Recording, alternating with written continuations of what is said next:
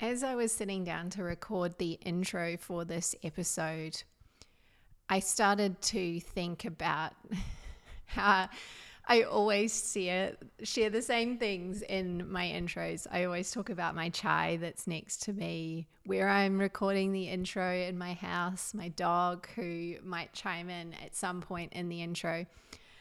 But all that aside, what occurred to me is that podcasting is one of those things that really lights me up in my business. I really look forward to every interview that I get to do because it allows me to peer into the world of some of these incredible entrepreneurs and business women and connect with their stories and their lives for just an hour or so.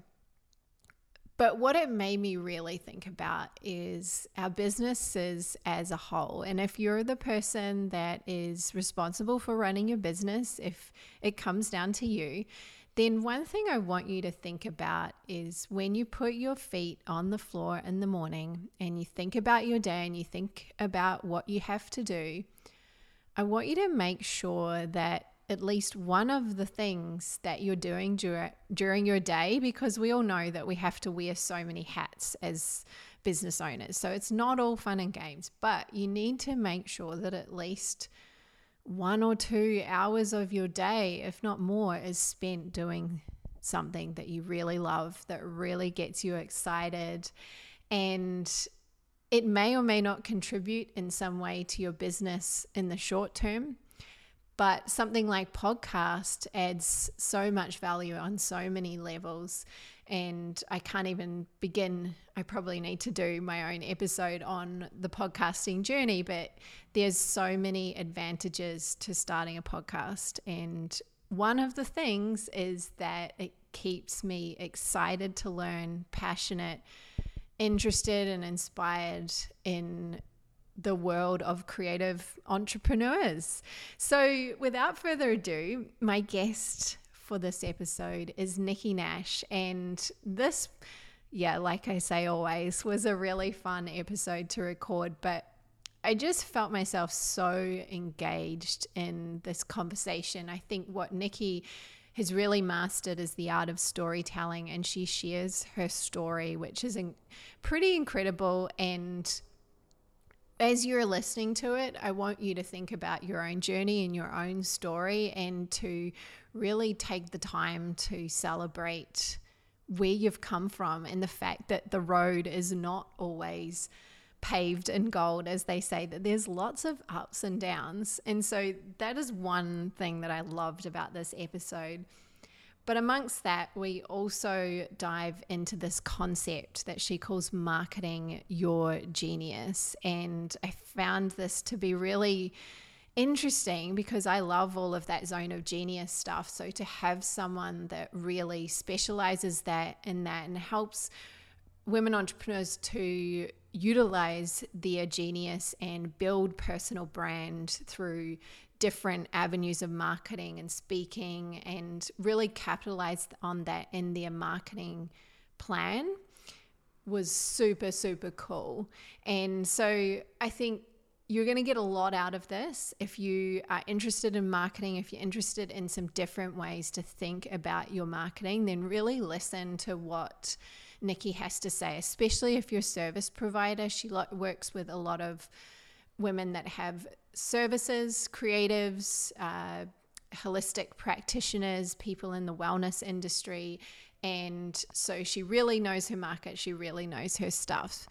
Okay, let's get on with the episode. This is episode 117 of the True to You podcast with the beautiful Nikki Nash.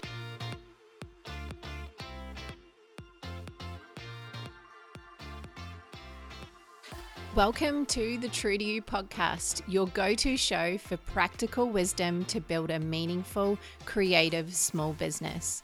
You'll find content on marketing, mindset, and tons of experts who want to help you grow a thriving small business that you love.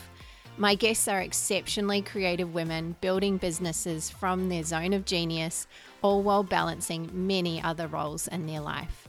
I'm your host, Ruby Marsh. Let's do this.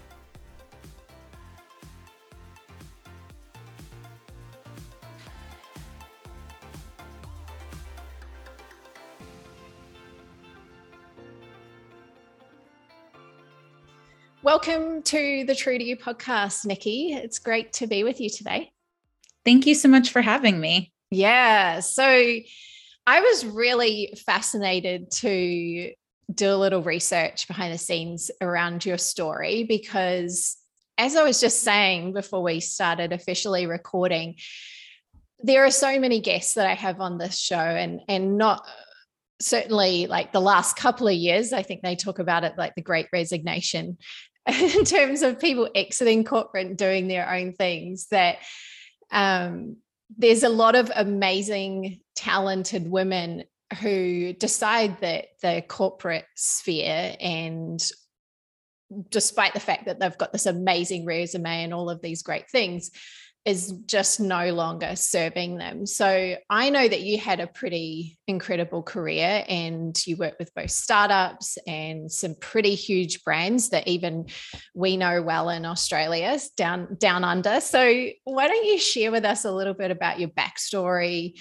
and what was the catalyst for you taking a leap and going out on your own, which is uh, six years ago? Yeah.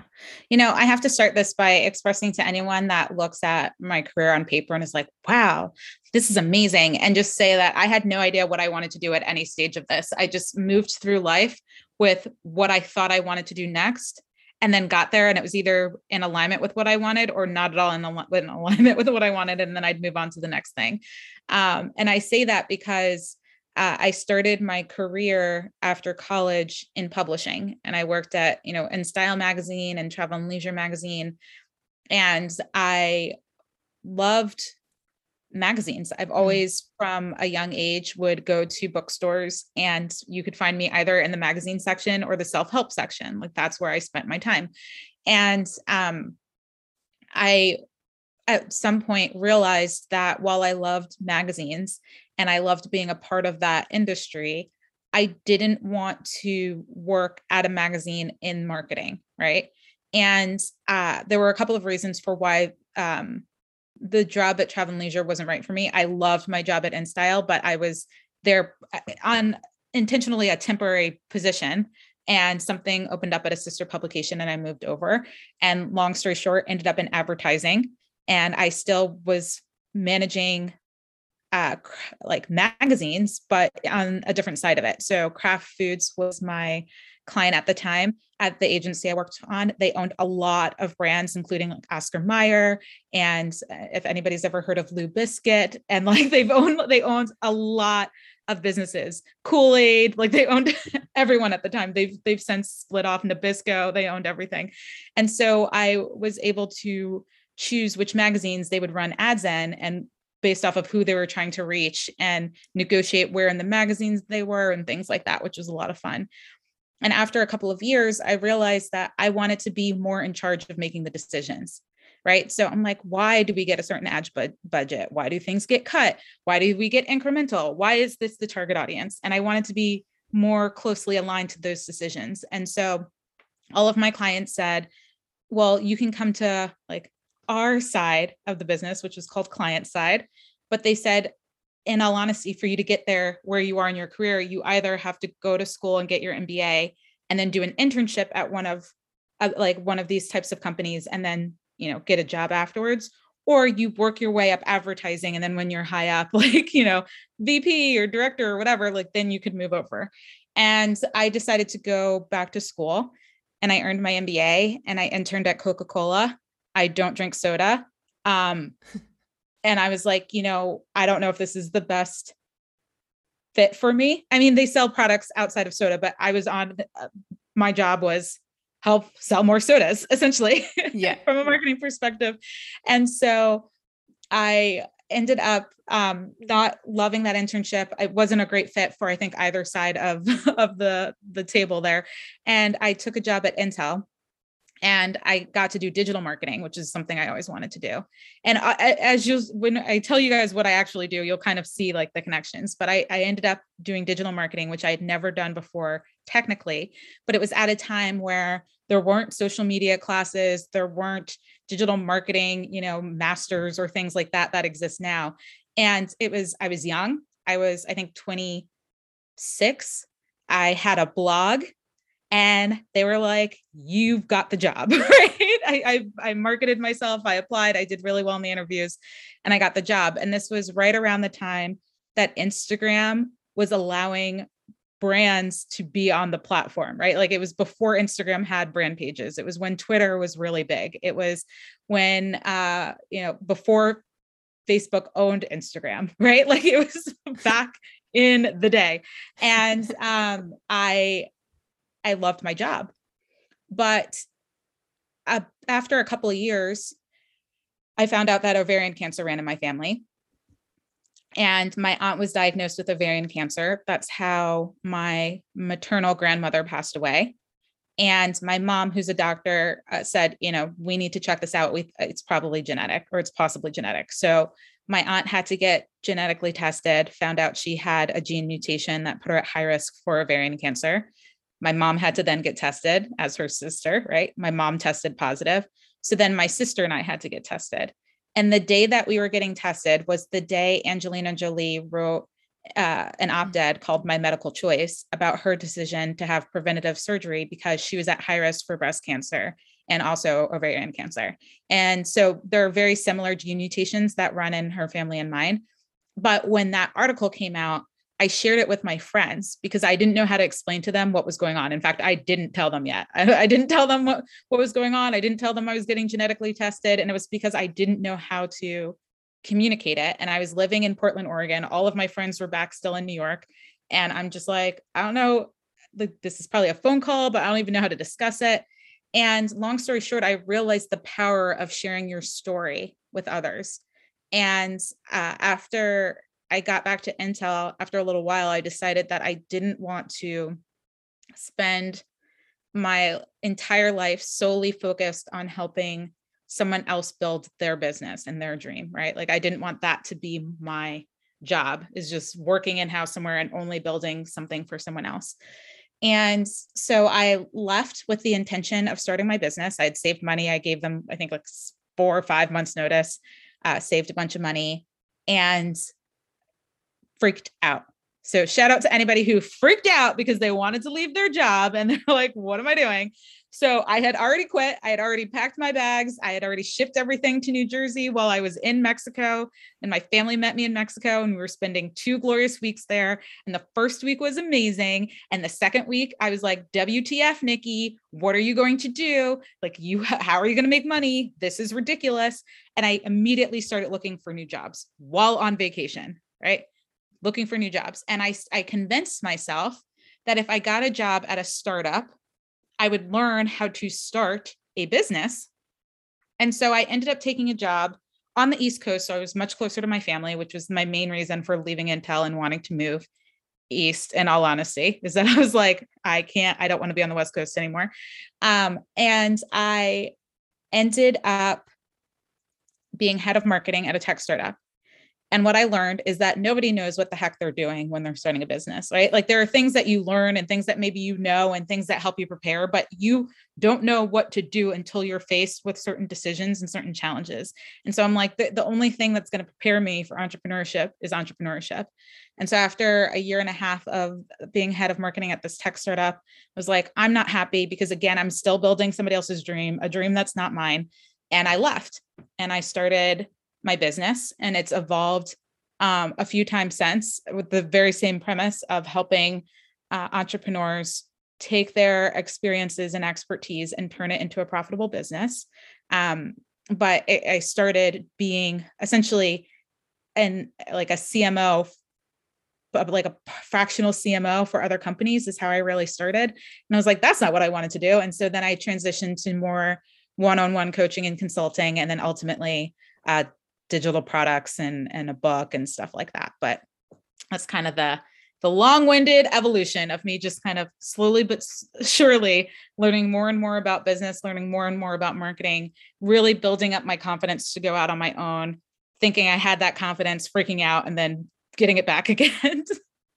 I i'm smiling and nodding because I I also think that anyone listening to this is probably smiling and nodding too and having a little bit of a chuckle to themselves, thinking, we've all had that experience at some point and you know you hear of these uh, women or men that leave corporate and you know they've got a whole year's salary saved and then they've even got clients booked whilst they're in their corporate job because they might have been juggling both things. And it all seems like this really ideal scenario. And whenever i hear those stories i'm like uh-uh. there's there's very few people that have it that put together and even so i think also like you said your business became an evolution in that you started out doing what you knew how to do. It was like taking what you did in, in corporate, I guess, and then going out and consulting on your own until you really found your sweet spot. And the people that you're working with now, uh, I I gather from our, our conversation before we started recording, are quite different from who you were working with in, in a corporate sphere. How did you eh, was it just a matter of who you were attracting or were was this base working with more creatives and coaches was that because that's something that you always wanted to channel but was kind of absent from your career and and so this is what was your chance to really commit to being able to support those people I'd love to say that it was a brilliant idea from the beginning, but it really wasn't. I started my business when I was doing that fractional CMO type work. I was primarily working with other startups because I was mm. living in Boston. And when I knew I wanted to work in startups and when I got the startup job, I immediately immersed myself in the startup community. And so I met a lot of people who had startups, worked at smaller startups, things along those lines. And so once they heard I was leaving my job, I got referred by all these people to different startups to help them build and grow and get their marketing on point as they're slowly hiring and things along those lines.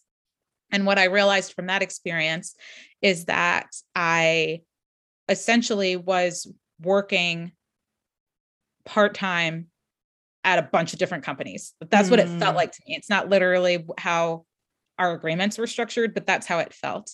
And that did not bring me joy. I was like, I don't like this at all. And I had joined a networking group and I met this person, and she um, had a completely different business. She was a stylist, but she was traveling to like Paris and Italy and traveling to all these places. And Uh, doing these big photo shoots. And I asked her, you know, how did she get her business to a point where she's doing all of that? She's like, oh, well, I have a private coach. And then I'm also in this international coaching, like group coaching program. And that's usually what's dictating these trips. And then I build, you know, business activities around it so that when I go out there, I'm not just going for this event. And I'm sitting there going, huh, coaching, that's a thing and i had a i was in a group program a group coaching program when i was at intel. And intel paid for it. It was like an internal like they brought a coach internally and it was an executive leadership program and it was to help rise um, i think minority leaders at the time to to get them moving up the ladder. And i didn't even when i heard about this didn't even remember that coaching was a thing. Yeah. like, coaching and I had also done, I think, my first transformational seminar around that time too. And it just so happened that I kept meeting coaches and consultants and people into healing and transformation and creatives.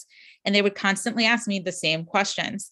And it was like, how do I get myself out there? How do I get more clients? Where am I supposed to be posting? I'm overwhelmed with social media. It was like a list of things.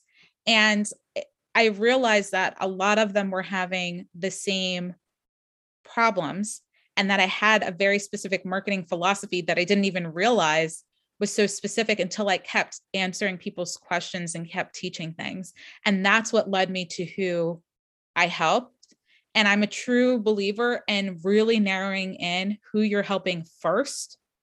And I say this to people all the time. And, and I think sometimes people hear niche and they're like, oh, you want me to niche down? I'm like, that's not what I said at all. I said, I mean, maybe, but that's not actually what I'm saying. What I'm saying is choose one specific person that you're going to market to first, get momentum with that community of people, and then they'll help move you on to the next, or you can grow and expand from there. So I was like, cool. I know a lot of coaches now. I didn't even know coaching was a thing, but I kind of did they keep asking me questions i'm going to help coaches and that's really how it started and then it grew somebody's like well i'm not a coach but i'm a stylist or i'm a consultant or I am a healer. And it's I sat down and their business models were the same and the marketing principles principles were the same. So I'm like, sure, I can help you. And I grew from there to help more service-based business owners. Wow, cool. Okay, I love that. I love that. And I 100% agree as well. I think I I probably hearing what you're saying there uh, in terms of when I was doing one-on-one coaching before I partnered with my husband in our business, I kind of deflected my niche because I thought I wanted to work with these people. And then, you know, after a while, you keep attracting all of these clients and you're like, ah, they're from the same group of people you know there's there's some very similar things about them whether it's actually their specific i guess industry or job title or whatever and and so it's kind of funny because I think you often come back around as well. And you realize that the whole time you've been pushing away this niche, which is usually just a reflection of your story anyway, or where you've been. And and interestingly, you had started, you know, your your roots in corporate was in, I guess, quote, a creative industry, even though uh, it might have not a bit, you might have not had a specific creative title at times, but you had also been surrounded by a lot of those people. Entrepreneurs you know they're um, innovative they're creative thinkers like they have big ideas and they're visionaries and yeah it's it's really it's great if you have a specific skill set like what you do to be able to then i guess partner or to take people that have those sorts of visions and say okay here's how we like work those big ideas and those great things that you're good at and actually put that into a plan and give you some strategy. Um, do you find that your clients are often like that? Like they they're creative and they have ideas and they're passionate you know there's a lot of passion there's the, this highly skilled but there's not a structure or a framework for how to channel that into something that's marketable or something that's scalable or I, I think for most people my clients but then also just a lot of people who are particularly starting service-based businesses and again it won't be everyone but the majority are really really good or passionate about the core of what they do. Mm-hmm. whether that's you know healing or cr- like graphic design or photography or videography or business coaching or mindset coaching or hypo uh, like um hypotherapy. That's not that's not what i meant but you know what i mean? Like hypnotherapy yeah. or i'm like hypothermia? Where was i going with that? Um but they're very good at what they do right?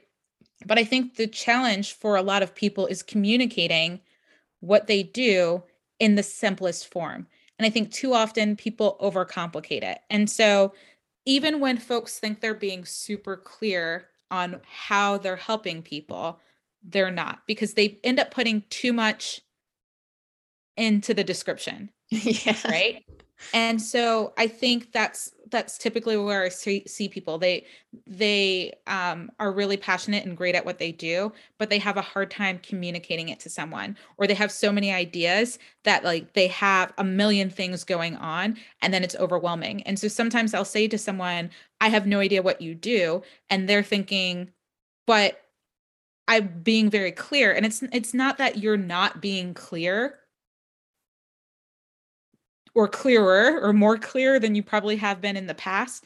It's that you have so much that you're trying to tell people you can help them with. And those things in your mind may seem like the same, but to a, your ideal client can feel disjointed or feel like a lot. That's where there can be a, a lack of con- clarity or confusion. So that's probably where I see a lot of people struggle, um, even though they're very passionate and, and good at what they do. Yeah, yeah, and and that's a real art like still i'm learning that art of being able to excuse me being able to take a million ideas and and be able to or or someone talking about what they do and be able to really just distill that down into what's the essence of this? You know what is the the real the real problem that you're solving? You know what makes your approach to solving this problem unique? Like what is it really? And it, it, can be quite hard when someone's never done that to to take all of those words because they feel I, I think do you think it's also i'm just going to go off in a little bit of a tangent there but do you think also the way we're conditioned as well i think um, particularly in western society i think eastern society there's more there's a less is more philosophy that that runs through it but we feel like if we talk a lot or if we say a lot or if we um, I guess, pad things out, we somehow appear more important or we somehow appear like we uh, are more skilled or uh, all of those things. So we're kind of conditioned to write lengthy novels about ourselves and and all of these things. And so then when we get to to the point of actually distilling it down, it's actually quite hard because we've never we've not been trained that way as well you know i think it can come from a couple of different places and i don't think it's necessarily the same for for everyone i think for a lot of people it's also being enough and mm. that feeling of not being enough has them overcompensate mm. right so it's like i i don't i want people to feel like i am enough. And so i'm going to tell them all the things i can help them with and all the things i can do and i'm going to give you all of these programs and so much and it ends up being overwhelming. And so I think it's a, a combination of maybe how people were taught to communicate in like the the more the lengthier period but i think it can also come from within of not feeling enough and whether they're aware of it or not end up overcompensating and from a marketing perspective i believe i truly believe less and more because it's about building relationships and me marketing something has actually nothing to do with me nothing to do with me, has nothing to do with my product. It has everything to do with the person I'm looking to market and sell to. And so when you can distill and understand what their biggest problem is, like the one thing that if you say it or if you talk about it, they will stop what they're doing and they will listen. When you can figure out what that is for the people you want to connect with, because it won't be for everybody on the planet, but it'll be for the people you want to connect with, that will make life easier right? Yes. And I think uh, when I see web pages that have way too much copy or way it's like a freaking novel and people feel like I'm being very descriptive and very clear on what it is that I do and I'm sitting here going but I had to read the whole novel to get a somewhat of an understanding nobody's going to do that. Like nobody wants to read a novel. You just want to go hey i right? And so I, I think that that that's probably where or one of the places that over communicating comes from. And then uh, also on the flip side of a solution is focus on what is going on through the mind of your ideal person when they see everything you put out mm, mm. yeah there's there's a bit of coaching yourself in terms of feeling trusting yourself feeling that what you have to offer even if it's not complex and filled with a thousand different features and benefits that it's actually enough P- partnered with knowing like you say the actual problem that you're solving and sometimes one can overwhelm the other but it becomes a bit of both and that's where i think both giving people strategy as you do, but also coaching them can really help them because sometimes you can give someone, you can say, Hey, this is what I think your service is about. This is what I think you're you're getting at, your message. But if they've got all of this stuff going on in their head, they're not going to feel confident sharing it or they take what you say and then they pad it out with all of this other stuff, like you said, with the novel sales page and things like that. So, yeah, I think that's where uh, having someone that's a powerful support in your business that not only gives you that strategy, but can also just say, hey, you know, like, let's talk about what's driving you to do this, or like, are you really confident and clear and and both have to play off each other though as well because we you know, we can't overthink it at the same time. Absolutely. And I think, in all honesty, a lot of times people aren't innately comfortable with restricting the information that they provide people, right? Like I help people with so much more than what I innately communicate. Mm. But my main message for like our brand um, is get more dream clients. That's it. It's like we help you get more dream clients. We have the get more dream clients this and the dream clients that, right? But it's just get more dream clients. Now, as a part of that, we talk about mindset. We talk about getting clear on your vision. We talk about how to generate leads. We talk about having the right product in the first place. Like there's this laundry list of things I help people with building a brand, getting a, a visibility, whole bunch of stuff. I don't talk about 99% of the stuff that uh, my team and I help people with because I just want people to raise their hand and say, yes, I want more clients, or no, I don't want more dream clients. Right. And I think that getting comfortable with saying the same one thing over and over and over and over again at nauseum. It's like it's a it's a skill or a gift that will help you build your business further faster. Yes. Even if it even if it feels as though, oh, but I do so much more. And I started from the camp of, oh, but I do so much more. Oh, but I can help you with so much more. Let me tell you all the things I can do. And I'm like, no, even when you're dating someone, you're not like, tell me your whole backstory and every little thing on the first date. It's like, or not even the first date, when we first meet, right? It's usually, ooh, I think you're cute, or oh, I liked talking to you. It's like the first impression. Just get them in, get them interested, and you build that relationship over time. Yeah, yeah. Agree, agree, agree, agree. And it, it that that practice, as you say, of being able to repeat that one thing and being it, it, it what it does as well is that it if if your business is in the early days of business, often you're getting a lot of referrals. And if, say, you're at a networking event or say you meet someone, what's really cool is when you meet someone, you hear the problem that they have, and you know, okay, I can specifically help you with that. Or someone is talking to their friend and they say, Oh, I need help with my money. Like, I don't know how to manage my money. You know, I hate going to the bank. Is there someone else that I can talk to? And they go, okay, you should go and talk to Nikki. She is great with that. And it's just like instantly, especially in the early days, if you're looking at a lot of referral marketing and relationship marketing, it's so much easier. so much easier. A hundred percent. When I was in uh, the networking organization I first belonged to, it was literally how to get more referrals for your business.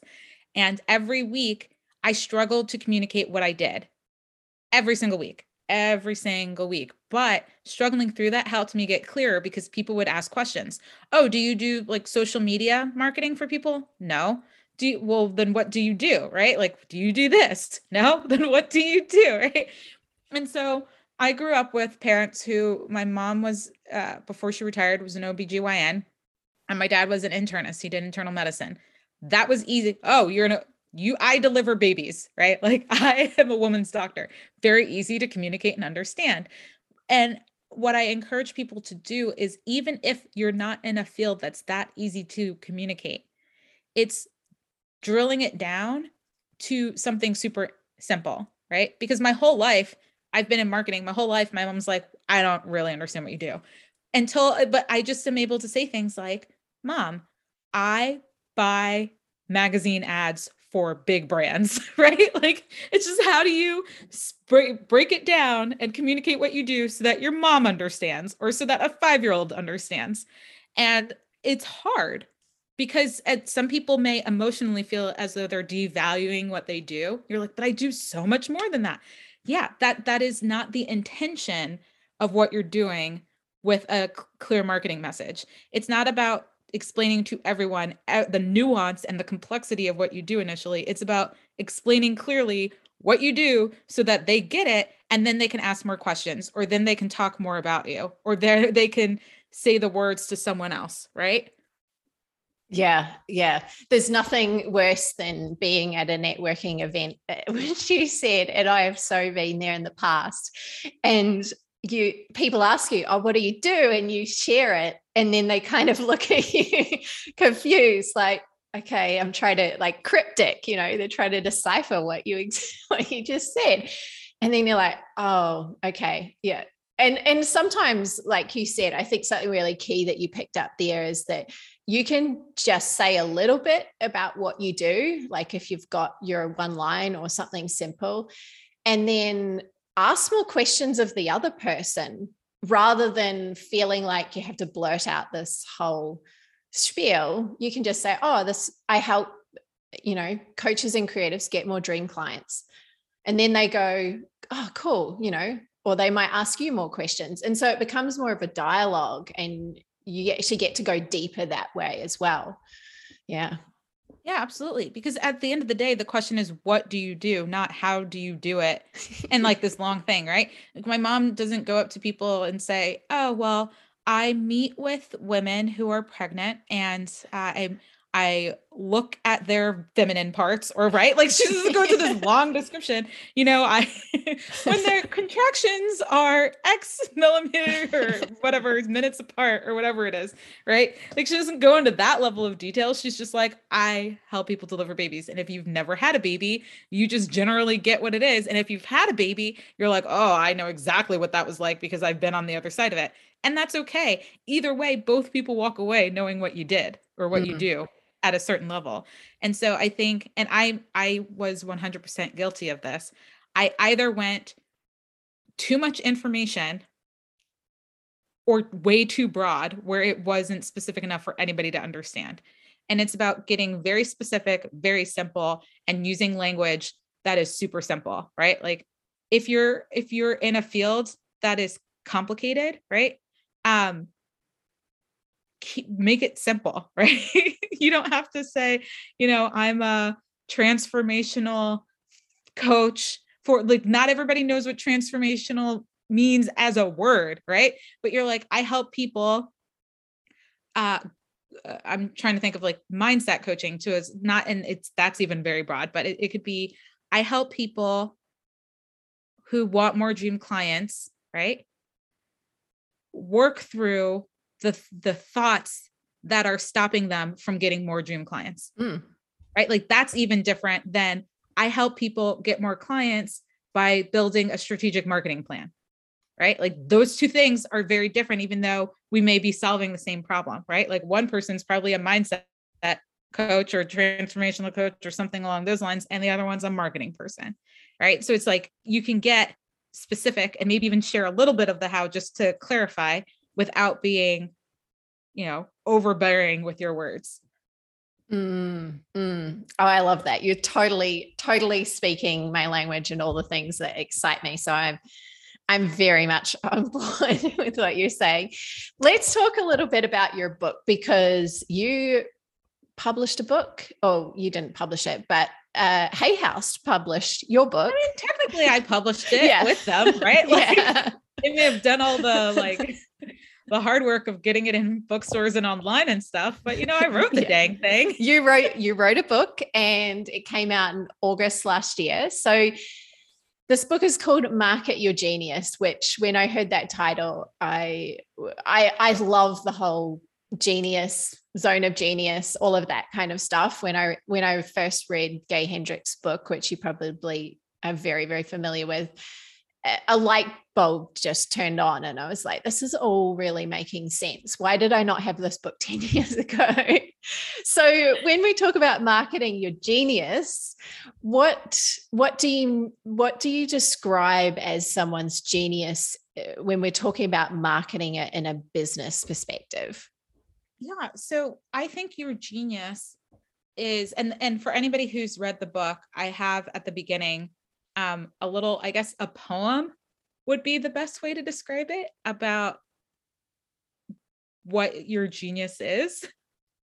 Um, I was an English major, by the way, so I, I grew up writing um, as a kid, even poetry and stuff. But um, the long and the short of it, as the expression goes, um, the short answer is I believe someone's genius is a combination of things that make them special and from a business perspective that differentiates you from the competition and, and that you can leverage to see success, right? So your genius could be they could it could be something very tangible and it could be something very intangible. So for example, I consider part of my genius the fact that for whatever reason, people just feel comfortable unloading their life story to me. And this has been my whole life.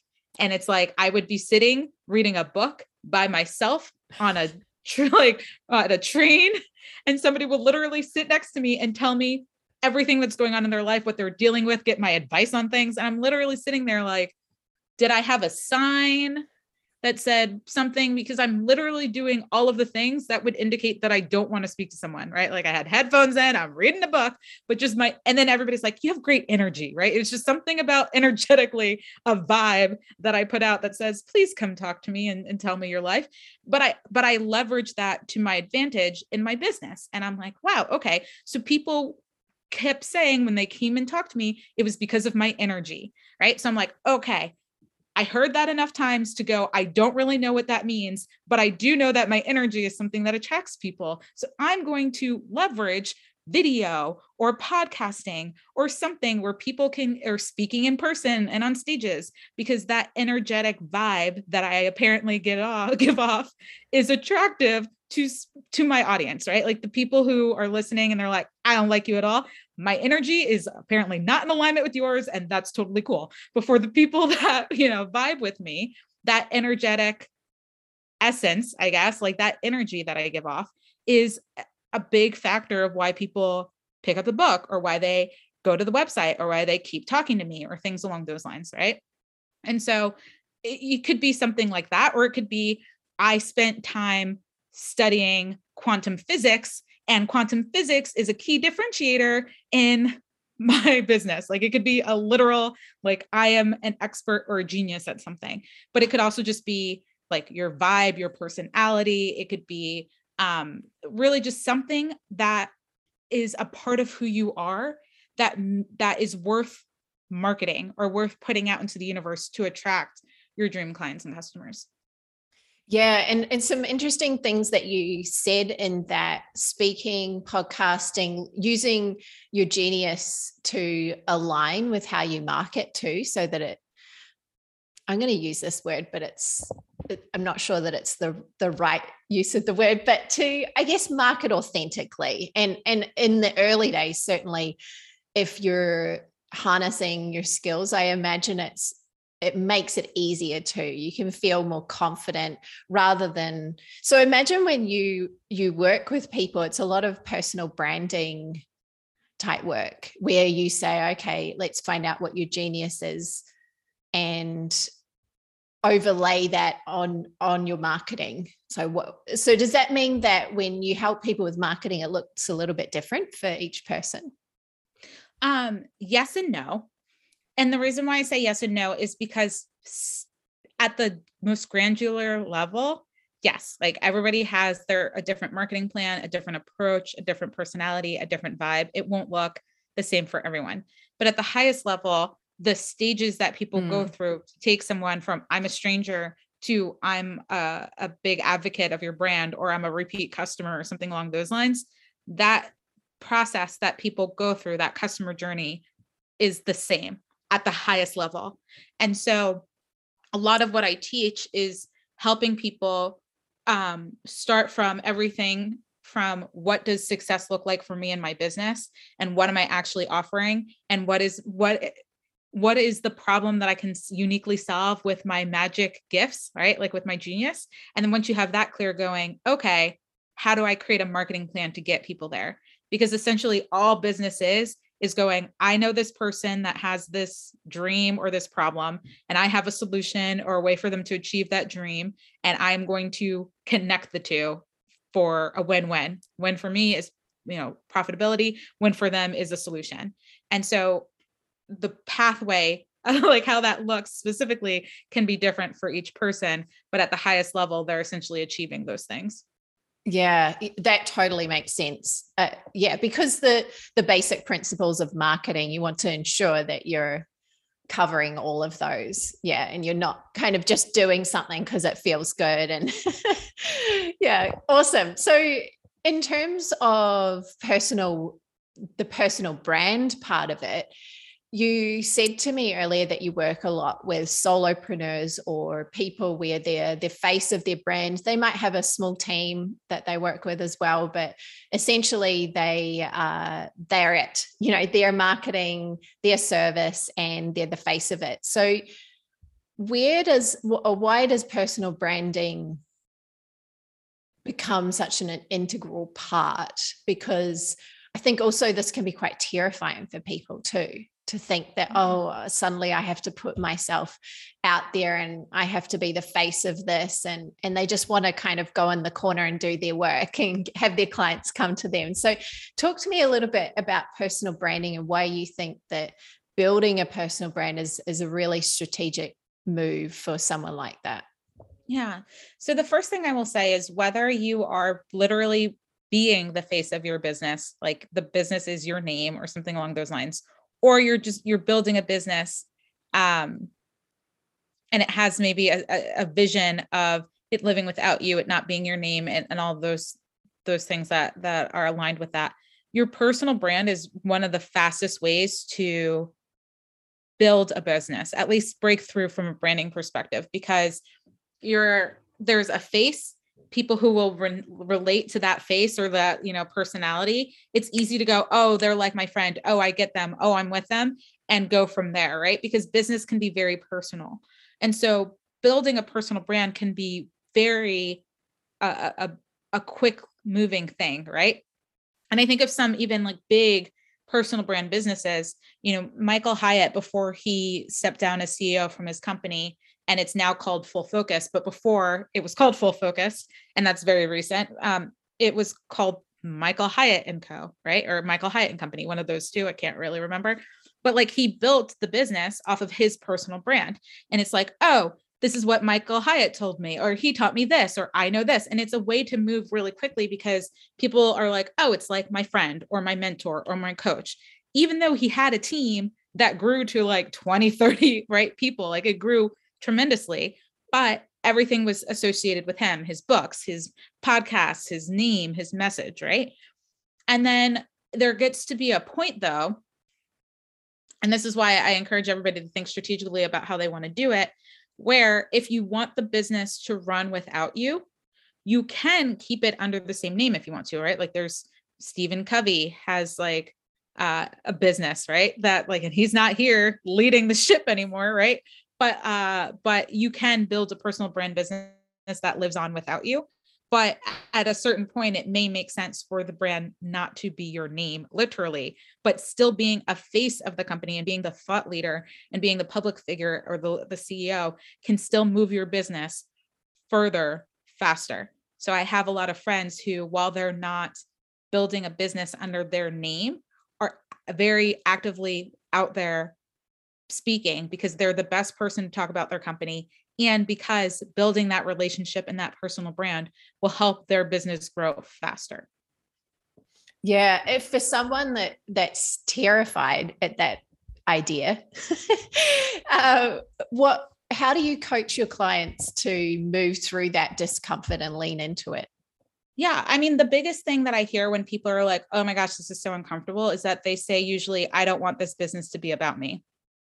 And I'm like, you having that thought and not wanting to be out there is you making this about you.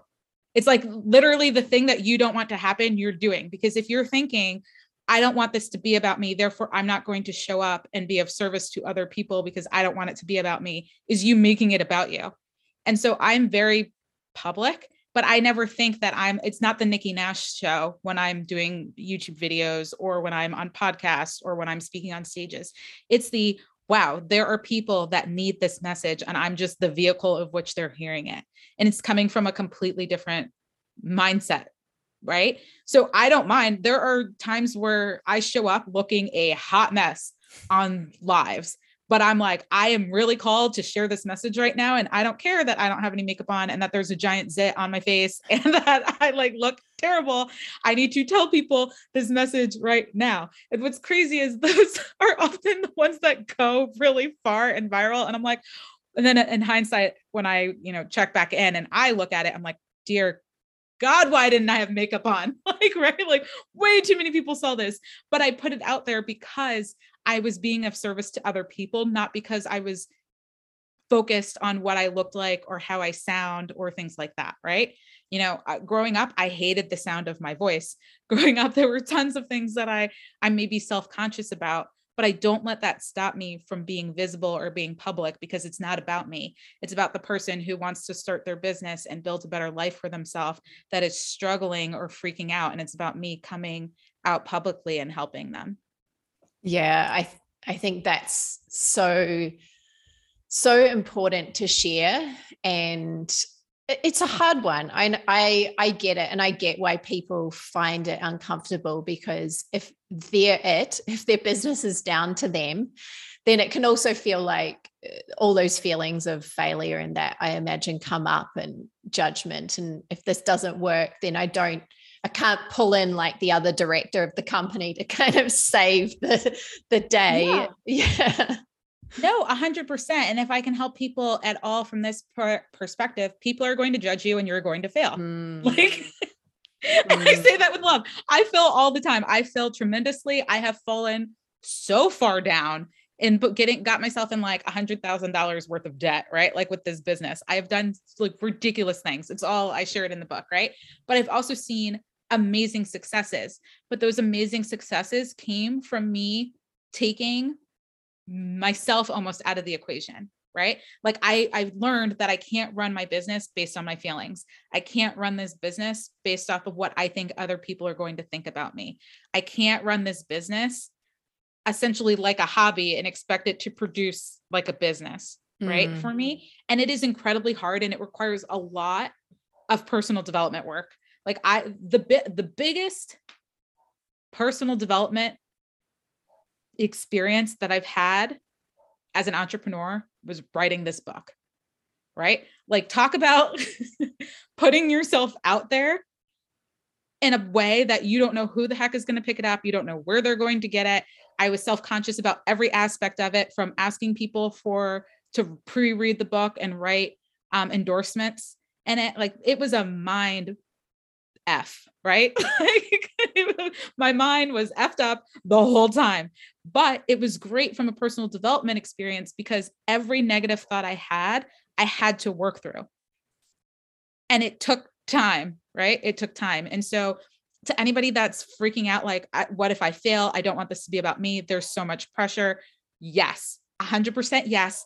I 100% get it. I have been there. And also always go back to what your vision is for the company, who you're out to help, what the mission is, what you're trying to do, and understand that somebody else is probably going to do it if you're thinking about that anyway. Yeah it's probably already out there. So what? There's there's nobody doing it like you. There's nobody doing it as you. Oh i'm going to fail. Yup. Can promise you you're going to have failures. You may have moments where you don't know how you're paying your rent. You may have uh, i was telling someone the other day i'm like i got on a plane somewhere and didn't know how I was getting home. right? Like, I was like, because there wasn't enough money in the bank account to get home, but I had to go on this thing, like to this conference or something. And it's like stuff happens, but you figure it out and it's it's rewarding. And so uh yes, failure, yes, judgment, yes, fear. And yes, it'll more likely than not be more rewarding than it is painful. Yeah. Yeah. And and that's honest truth, honest truth. I think it's we're not trying to make this out as girl if you're not cut out for this then like you know but basically business is hard and it is going to show up show you a lot of sides of yourself that you didn't expect and, you know, I think we've both seen both sides of it as well. And we've seen also you can experience those things in corporate too. So it's not saying that that corporate's any easier, but I think that there is painted a little bit of a, a glamorous picture. I think that's changing though around starting a business, starting a small business, particularly, and it being something you just fall into and it works and it's easy and yeah it's it's not actually no, it's quite hard it's I mean, when I started, all the messaging was uh, was live a laptop lifestyle, work from anywhere, be on the beach, essentially, like sipping margaritas, getting clients. Oh, that yeah. was not my experience. That's not the experience of most people.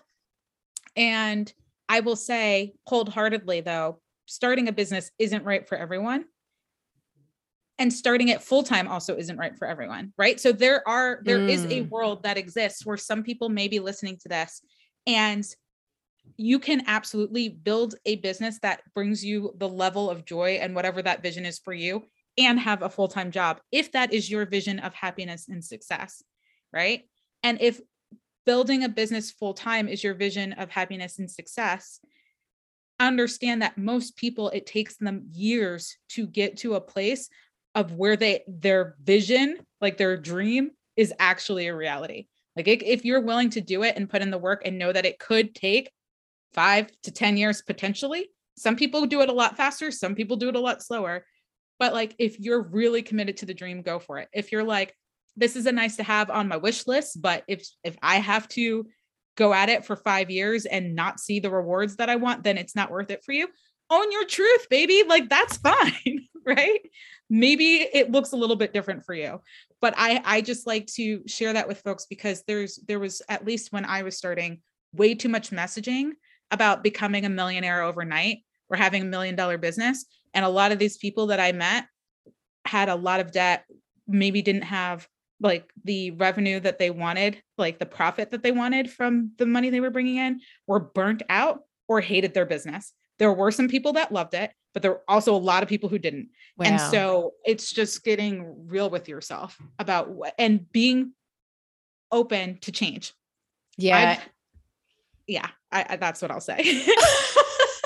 I feel like you want to keep going on that. So keep going if you want. Go. No, it's just like be okay with changing your mind. I think, you know, so often I speak to people and they're like, "Oh, I've I've built this business and I've put so much into it." And then they keep moving down a path that brings them no joy for no reason. I was like, quit doing stuff that doesn't bring you joy. If you end up hating your business, it's okay to throw it away. It's okay to change it.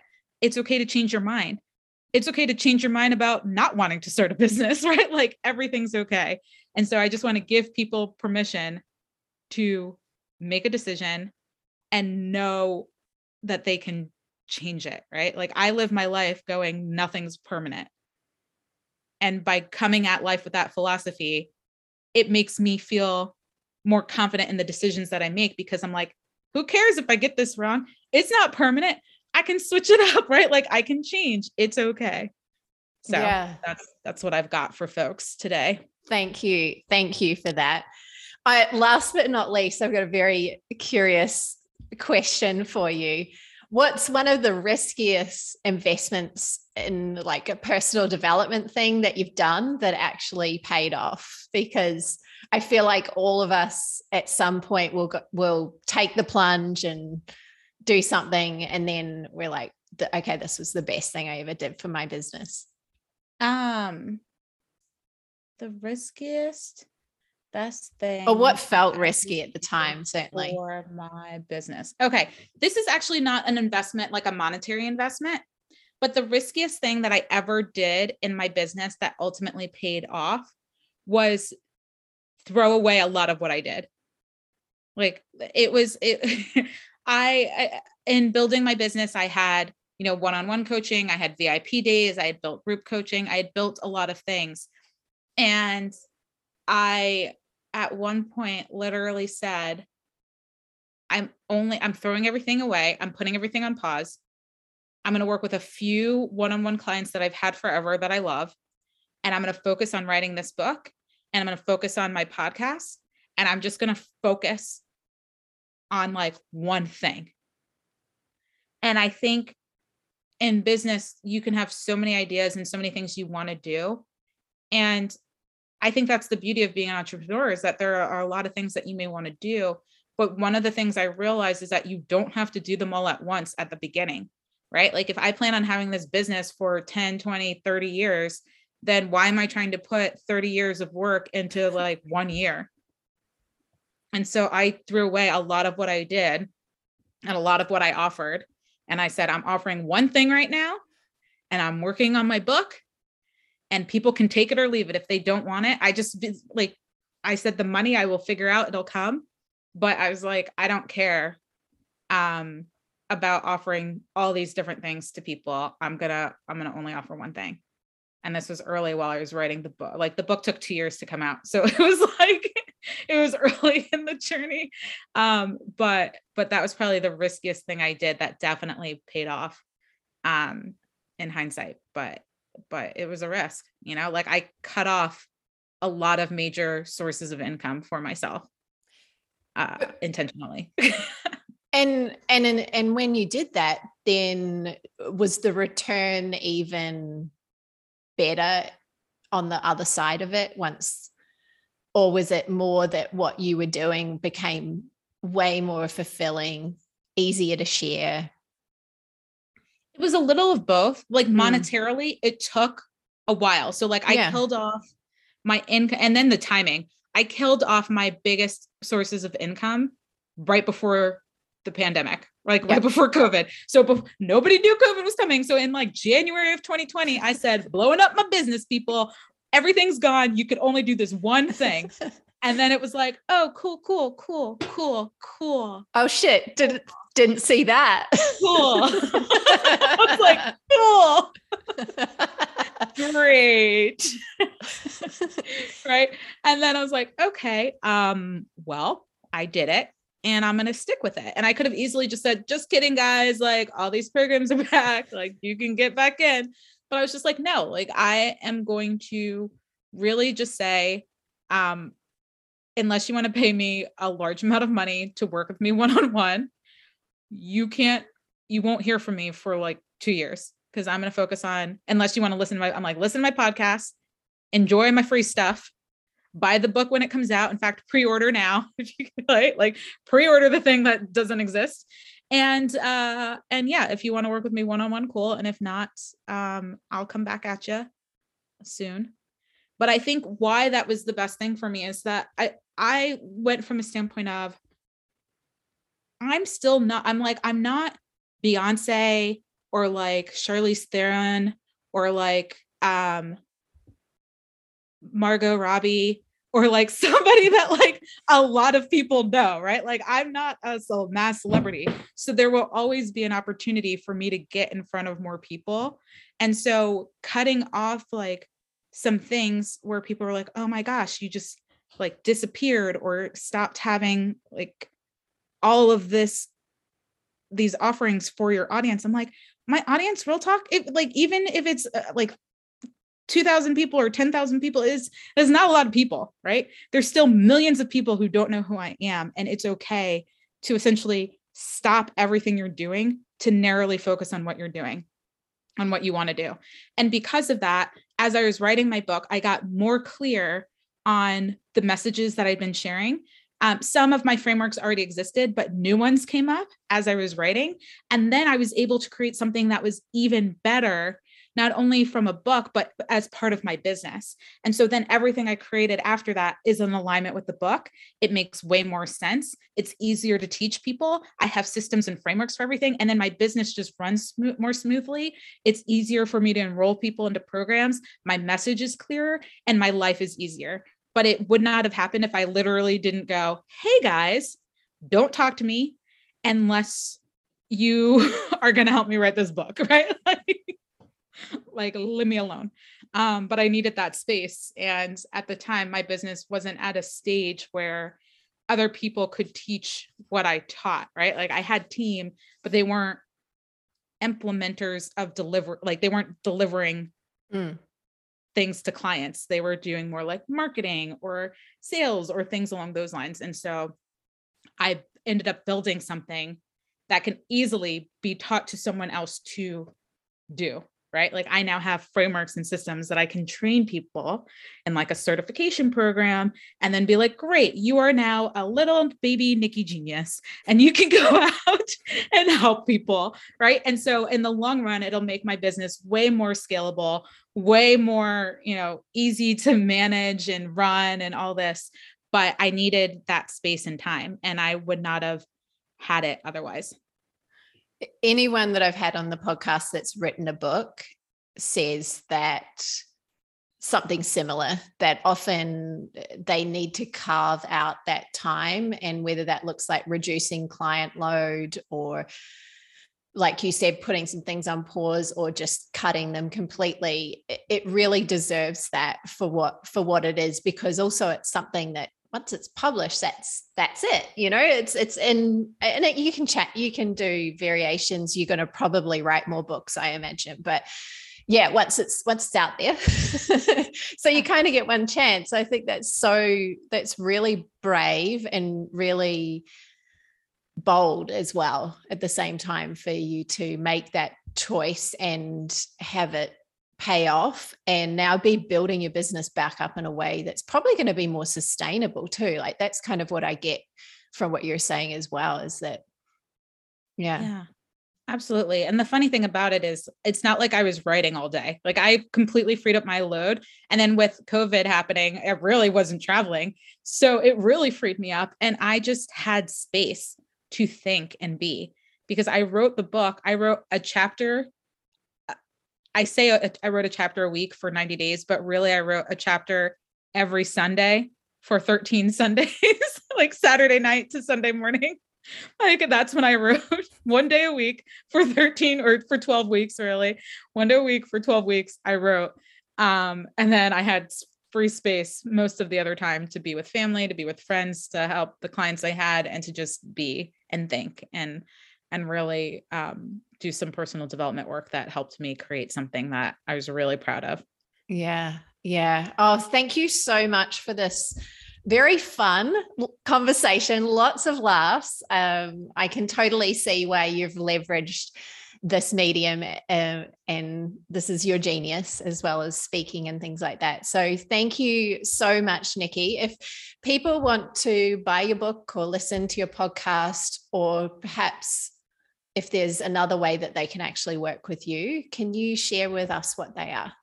yeah. So the book again is called Market Your Genius. It's available um, around the world on a lot of platforms because it's traditionally published. So it's like I can't even list all of the places you can get it, but you can definitely get it on Amazon. You can definitely get it at certain local retail, like your local bookstore. If your local bookstore doesn't have it, they can absolutely order it from my publisher for you. So that works. But like I would say, go to your favorite online or in person bookstore and see if they have it market your genius um, the name of my podcast is also market your genius so you can listen to it wherever you listen to podcasts and i would say for for working with me like what we have the best thing to do is to sign up for our get more dream clients masterclass it's a free masterclass and then at the end of it i, I talk to you about like what we what we offer from a a curriculum perspective or uh, how you actually can learn from us how to get more dream clients. Um, but the free masterclass is just awesome. And so if you go to getmoredreamclients.com, again, keep it simple, right? Get more dream clients. You go to getmoredreamclients.com. Um, that's how you can sign up for our next masterclass. Amazing. Thank you so much, Nikki. This has been an epic conversation. I'm going to be smiling about this one all day. Likewise. and thank you again for having me on the show.